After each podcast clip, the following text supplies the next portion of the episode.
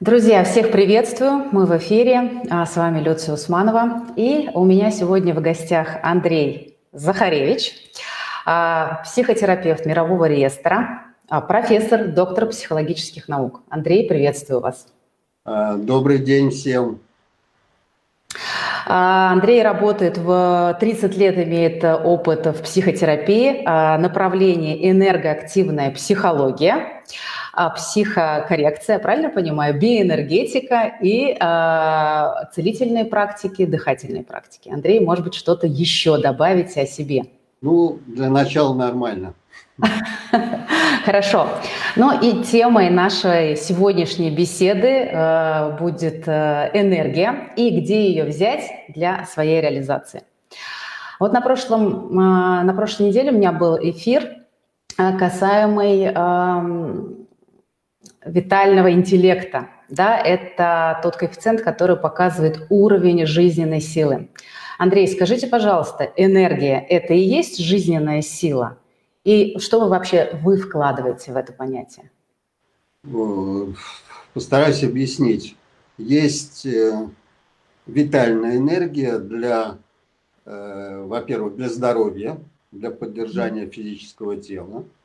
Есть эмоциональная энергия – когда человек может э, ну, позиционировать себя как какое-то эмоциональное существо. Допустим, э, харизма очень часто считают, что харизма связана именно с эмоциональной энергетикой, когда человек способен зажигать кого-то какой-то идеей, э, своим состоянием.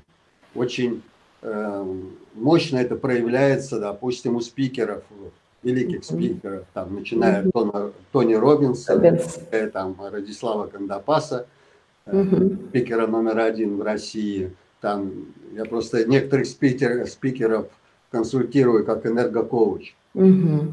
Следующая энергетика, которую я говорю, это ментальная энергетика, способность перерабатывать большое количество информации и одновременно не загружаясь ею, поскольку Э, тут еще один такой момент существенный. Информация сжигает внутреннюю витальную энергию человека. Угу. То есть либо больше информации у человека и меньше энергии, либо наоборот. Он может каким-то образом набирать энергию и перерабатывать излишнюю информацию, разгружаться от нее. Вот. Следующий момент, он связан с социальной энергетикой. Потому что есть люди, которые могут быть эмоционально они фонтанируют. Есть э, ученые, которые способны перерабатывать большой объем информации, но у них абсолютно не хватает энергии для того, чтобы продвинуть свои идеи в социум. Да, такое случается. И, наконец, пятый уровень, какая-то такая пирамида, которую вот я э, пропагандирую и создал уже, э, начиная, значит, от физической энергетики витальной, эмоциональной, ментальной, социальной и, наконец, духовные источники развития человека и духовные источники энергии. Угу. А вот здесь вопрос очень непростой, потому что чтобы э, иметь духовный энергетический потенциал, нужно иметь очень глубокие взаимосвязи с окружающей материей.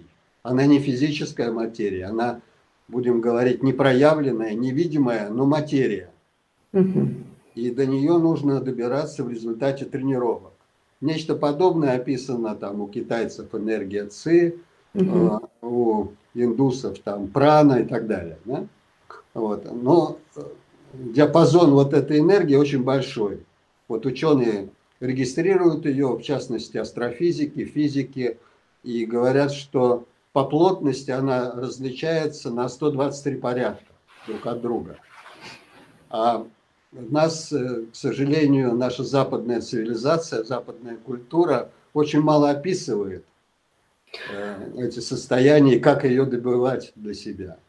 Ну, на Западе вообще, когда человек слышит слово энергия, то вокруг нее вот этот некий мистицизм, который присутствует, да, какая-то связь с эзотерикой, вот с какими-то непонятными э, пон- такими понятиями, да, то есть и человек начинает как-то немножечко э, опасаться, что ли, этого, да, что это такое, что это за энергия такая. Мне казалось, э, как бы один из таких наверное, имеет э, право на жизнь взгляд, что энергия – это когда у человека есть способность к действию, способность, воля, желание, некий импульс. Это тоже энергия.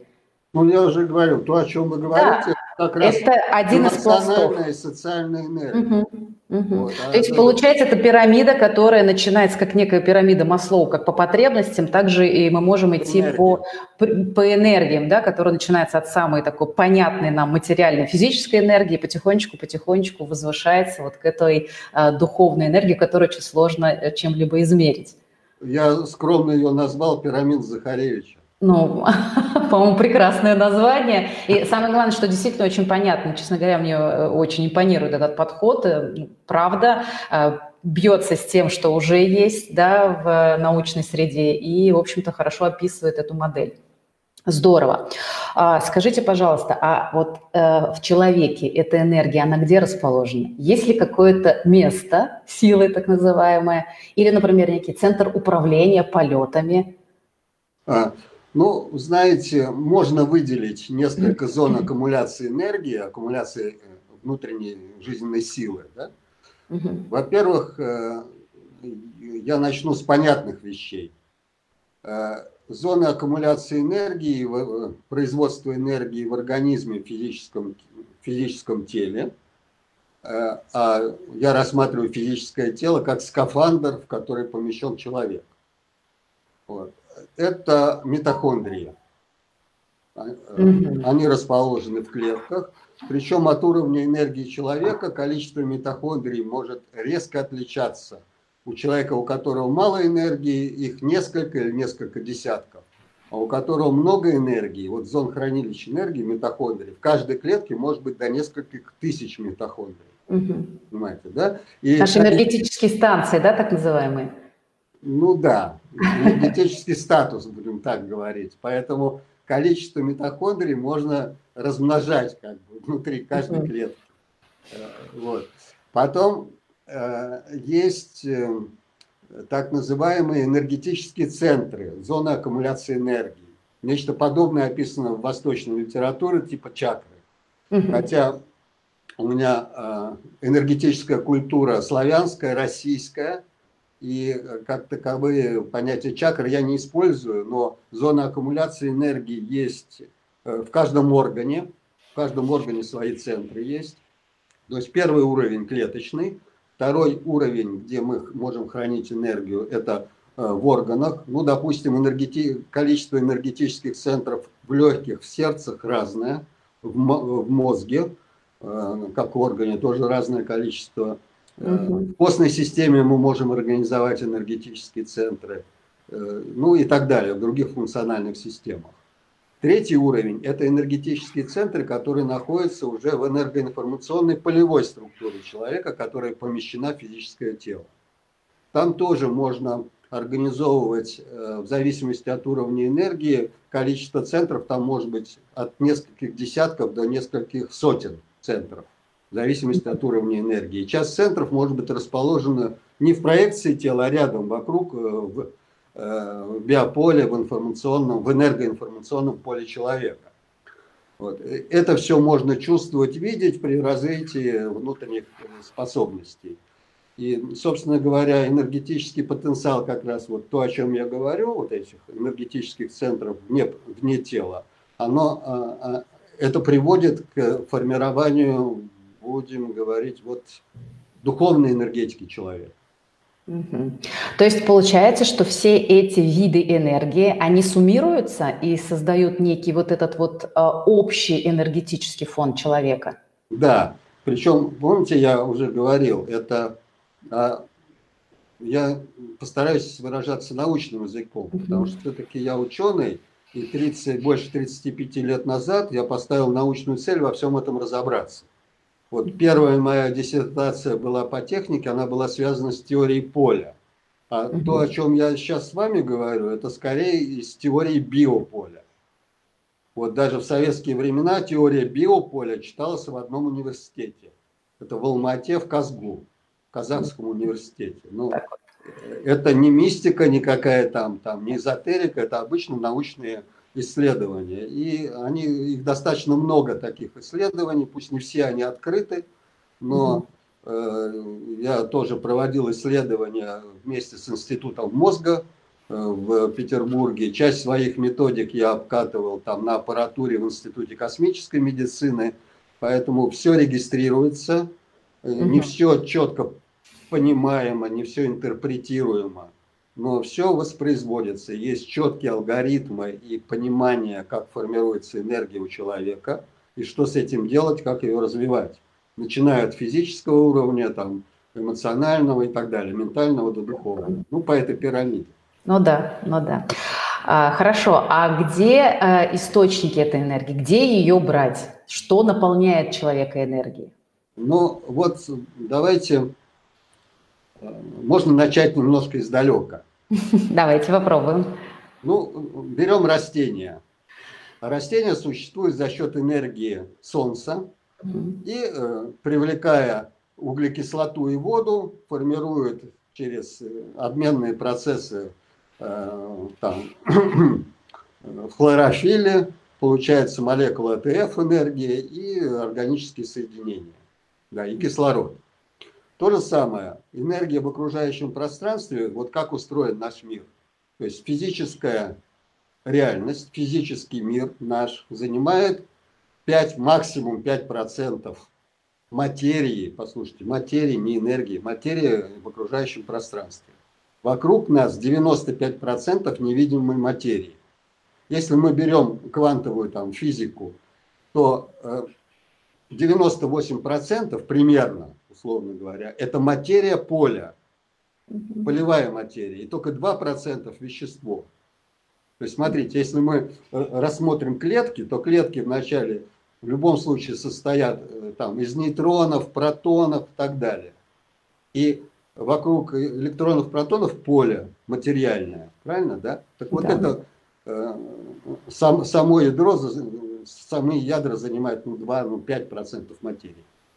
Понимаете, да, то же самое и мир устроен. Поэтому, если мы привлекаем эту материю тонкую из окружающего пространства и можем ее перерабатывать, а перерабатывается она как раз вот в энергетических центрах, в которых у нас может быть э, там десятки, сотни тысяч, начиная с э, центров в митохондриях, то человек угу. получает, получает энергию извне.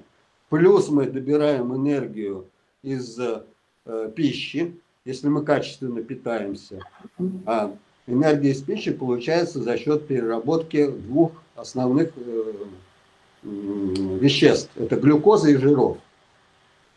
Причем из глюкозы, из одной молекулы глюкозы мы получаем две молекулы АТФ, аденозин трифосфорной кислоты, а ну из одной молекулы жиров 20-30. Поэтому добыча энергии жиров, качественных жиров, значительно выше, чем из глюкозы. Поэтому желательно эти два механизма не смешивать. Когда мы едим сладкое, не едим жирное. И наоборот. Дальше. Еще четыре принципа. А, так называемый принцип Бауэра. Бауэр – это советский ученый венгерского происхождения. В 30-х годах прошлого века он написал книгу «Теоретическая биология», где он говорил, что клетки или вообще организм человека набирает энергию за счет всего четырех механизмов. Вот это да, давайте здесь прям поподробнее расскажите. Первое – это холод, то есть мы получаем энергию от холода. Если мы обливаемся холодной водой или купаемся в проруби, вот сейчас я наконец-то дождался зиму, я купаюсь каждый день один или два раза в проруби. Мы всю зиму сможем ныряем в купель, которая у нас тоже в доме стоит. Отлично, отлично. Да. Холод. Дальше голод. Смотрите, организму не дается питание через пищу, и он начинает притягивать вот эту материю из окружающего пространства. Желательно на сухом голоде притяжение материи в два, два с половиной раза эффективнее, чем на воде. Понятно, да? Дальше, тренировка гипоксии. То есть, если мы не даем, делаем э, задержки дыхания на выдохе, то организм опять ищет кислород. А на самом деле нам нужен не кислород, нам нужна энергия. Мы организму не даем кислорода, и он начинает искать, где взять энергию. И опять-таки, поскольку вокруг нас 95% другой материи, которую мы можем перерабатывать в энергию, мы получаем дополнительный всплеск энергетики.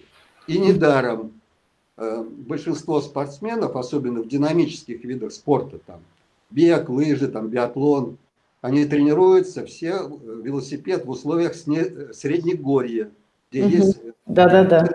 дефицит э, кислорода. Потом спускаются в долину и показывают э, великолепные результаты, лучше, чем другие. Ну, и вообще рекомендуют, что раз в год минимум две недели желательно проводить на высоте больше 2000 метров и там заниматься активным, любым видом активности физической. Да.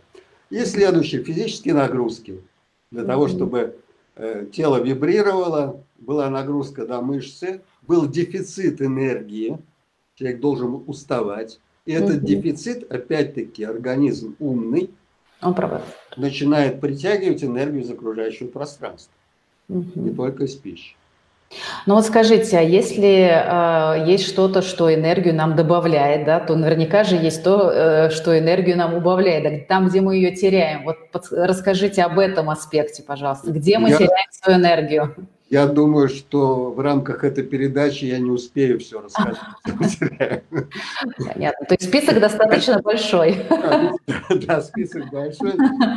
Ну, несколько примеров хотя бы, да, у нас э, самых ярких.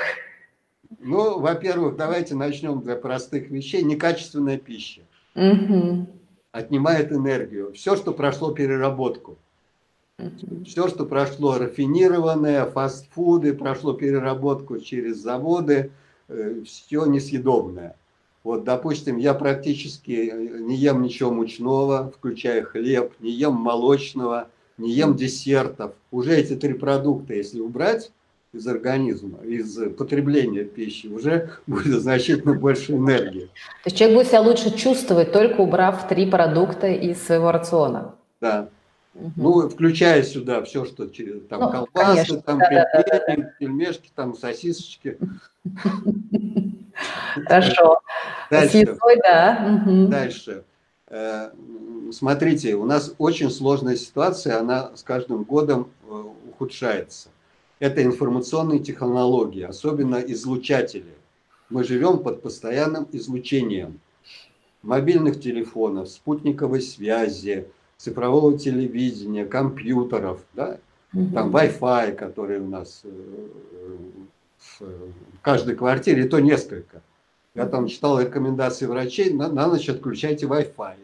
Я свой отключил, смотрю на компьютере, там еще 10 Wi-Fi проецируется из соседних квартир. Сигнал повсюду. Да, и поэтому Э, вот эта информация, она э, воздействует 24 часа в сутки на клетки и совершает мутации. Многие заболевания, в том числе онкология, с моей точки зрения, провоцируются как раз информационными излучателями. Поэтому необходимо мощные средства разгрузки. Так вот, э, холод, когда мы холодной водой обливаемся, дает вибрацию в организме. Голод, который вот за счет этих вибраций начинает вытеснять чрезмерную информацию из наших клеток. Угу. Понятно, да? Дальше. А, ну, давайте я с женщин начну. На шопинге. Ну, это же столько удовольствия, столько эмоций на шопинг сходить. Сразу, когда все стрессы сняты у женщин, и вы хотите нас лишить этого счастья? Да. Дальше. То есть вы считаете, что он негативно сказывается, да, на энергетике женщин? Конечно. Соц, со, соцсети. Сколько мы сидим в соцсетях и, и какой КПД разговоров там. Ну, все сплетни обсудили уже, да? Ну, или же время для высокодуховного общения с подругой.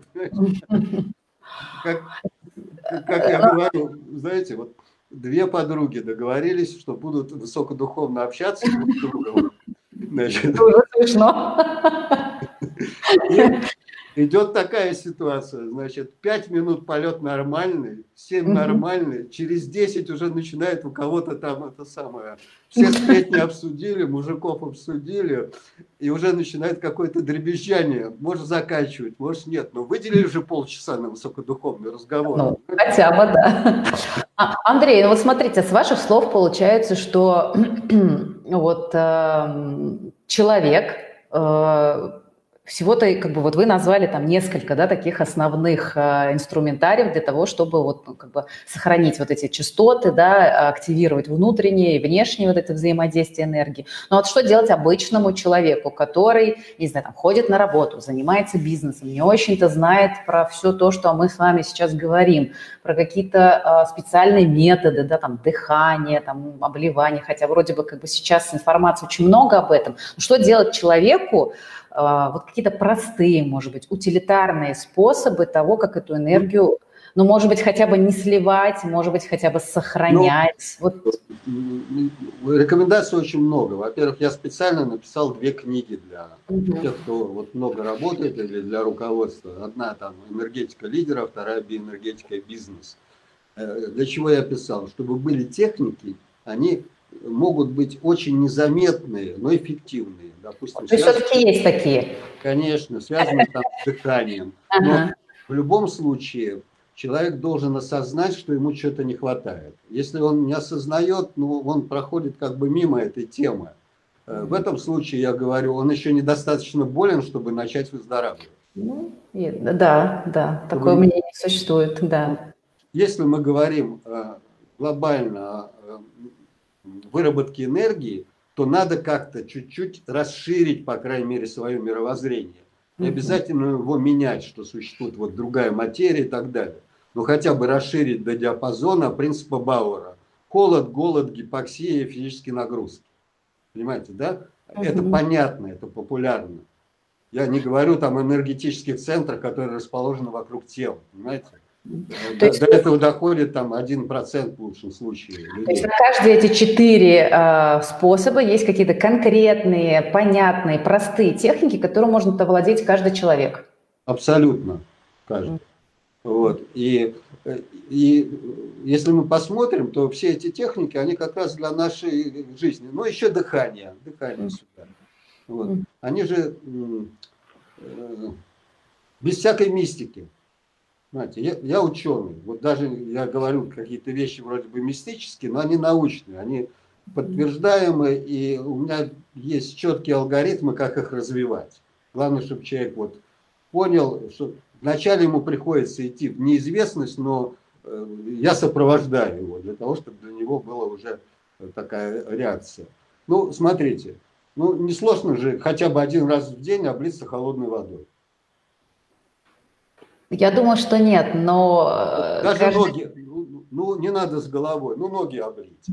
Я думаю, что это несложно, и на самом деле э, я в своей жизни имею такой инструментарий, про который вы говорите, и практики дыхания, и физическая нагрузка, и э, холод, перектикую голод прямо как бы очень редко, но там какие-то разгрузочные дни, да, или там раз в год э, обязательно какие-то программы по вот, очищению. Ну, очищению, очищению. С, естественно, с, с, со значительным уменьшением да, еды там, и прочих практик и так далее, там, я не включаю позволяю себе. И я могу сказать по себе, что это действительно помогает. Ну, правда. Ну, как бы, и можно там, сколько угодно про это там говорить, сказать, что да ладно, там это может быть э, хорошо или плохо, рассуждать, но это правда действительно помогает. И качество жизни повышает. Это я могу сказать там на собственном опыте. А, а знаете, чем определяется качество жизни с моей стороны? Да, расскажите, пожалуйста. Качество жизни э, определяется количеством положительных ощущений в единицу времени. Мне это нравится. Для этого нужна высокая чувствительность, чувствительность. Очень, высо очень высокие способности, там, сверхспособности, mm. экстрасенсорные способности. Они позволяют как раз развить, повысить качество жизни. Но это все можно развивать. Да, конечно, все тренируется. Понимаете, чем мне повезло, с одной стороны. Есть люди, которым дано это все от природы. Вот. А у меня несколько поколений ученых в роду, и я был очень сильно перегружен информацией. Я начал заниматься после защиты кандидатской диссертации по теории поля. У меня голова Дом Советов. И я очень долго разгружал себя от излишней информации, которая сжигала мою энергию. Прежде чем на, начал работать с людьми, а в этом году исполнилось 30 лет, я с 90-го года веду тренинги и активизирую других людей. И лечу их там, там, могу так, могу на расстоянии. У меня шест, ушло 6 лет тренировок, чтобы развить эти способности. Это как высшее образование, 5-6 лет обучения. Ну, да. вот. Кто-то проходит это быстрее. Но, как я говорю, я поставил научную цель во всем этом разобраться. Ну, а У раз... вас получилось? Ну так вот, если я 30 лет только этим занимаюсь. А вот скажите, пожалуйста, как вы считаете, сейчас же очень много э, разных методов, инструментов, и как бы люди предлагают, и эта тема действительно популярная, про энергию очень много говорят, и про тот же самый витальный интеллект. То есть, в принципе, тема очень актуальна. А вот на ваш взгляд, из того, что на сегодняшний день предлагают и позиционируют как мега полезный способ, и это действительно, ну, как бы э, имеет каких-то последствий, но это не работает. То есть оно на самом деле не помогает. Если что-то, вот ну, как вы как ученый можете как бы дать этому нек, некий там аудит, что ли, или э, оценку свою. Ну, смотрите, что значит помощь? У человека есть проблема, допустим, какое-то заболевание. Заболевание поддерживается какой-то негативной энергетикой. Для mm-hmm. того, чтобы оно ушло, нужно накопить положительную энергетику выше, чем, чем та энергетика, которая поддерживает. Ну, да, ресурс должен быть больше, чем проблема. У человека есть какой-то психологический комплекс. Он тоже поддерживается какой-то энергетикой. Ее надо накопить другую выше для того, чтобы вытеснить там разные блоки, эмоциональные генераторы, чтобы они не, генери, не генерировали ту или иную негативную эмоцию. Но многие не понимают, что одна и та же проблема, допустим, э, там обида. У одного угу. поддерживается одной мощностью, а у другого другой мощностью. Угу. Понимаете, да? Для одного да. нужно там один сеанс, чтобы это убралось, а для другого нужно полгода занятий. Там целый шлейф за этим всем стоит. Угу. Либо у, у одного э, заболевания, там, допустим, там, ну, бронхит. У одного этот бронхит висит, как я говорю, там ну, на узкой полоске клея, ее сдунуло, и оно ушло. А с другим приходится работать там очень глубоко и серьезно, потому что там какая-то родовая, будем говорить, судьба, карма или как ну, да. какие-то там пошли магические на него воздействия. Э, э, кто-то его заказал, пришли к хорошему специалисту, та что-нибудь нашептала, у него там какое-нибудь копье торчит на энергоинформационном уровне сквозь всю грудь, там еще много чего. Вот. Или, вот, смотрите пример, да? Ишемическая болезнь сердца. Угу. Реальный пример, я говорю, да? Угу. Приходит ко мне женщина, ой, у меня такая болезнь, вот в сердце там аритмия, аритмия там еще какая-то у меня. Вот. Я смотрю, проекция этой соседки. Врач пришел, я поставил этот диагноз. Я смотрю, а та соседка мы создала мыслеформу э, сковородки и направила ей между лопаток. Она приходит э, к врачу, э, диагноз аритмия, ишемическая болезнь. Приходит ко мне, у меня диагноз, сковородка между лопаток. Знаете, Это не очень научно. Сковородку убираем, там начинает все восстанавливаться. Ну, может показаться, что это не очень научный не подход, слышно. да? Вот как бы, что... Звук а, не... пропал. С минуту. Точно пропал звук, да? Угу. Сейчас.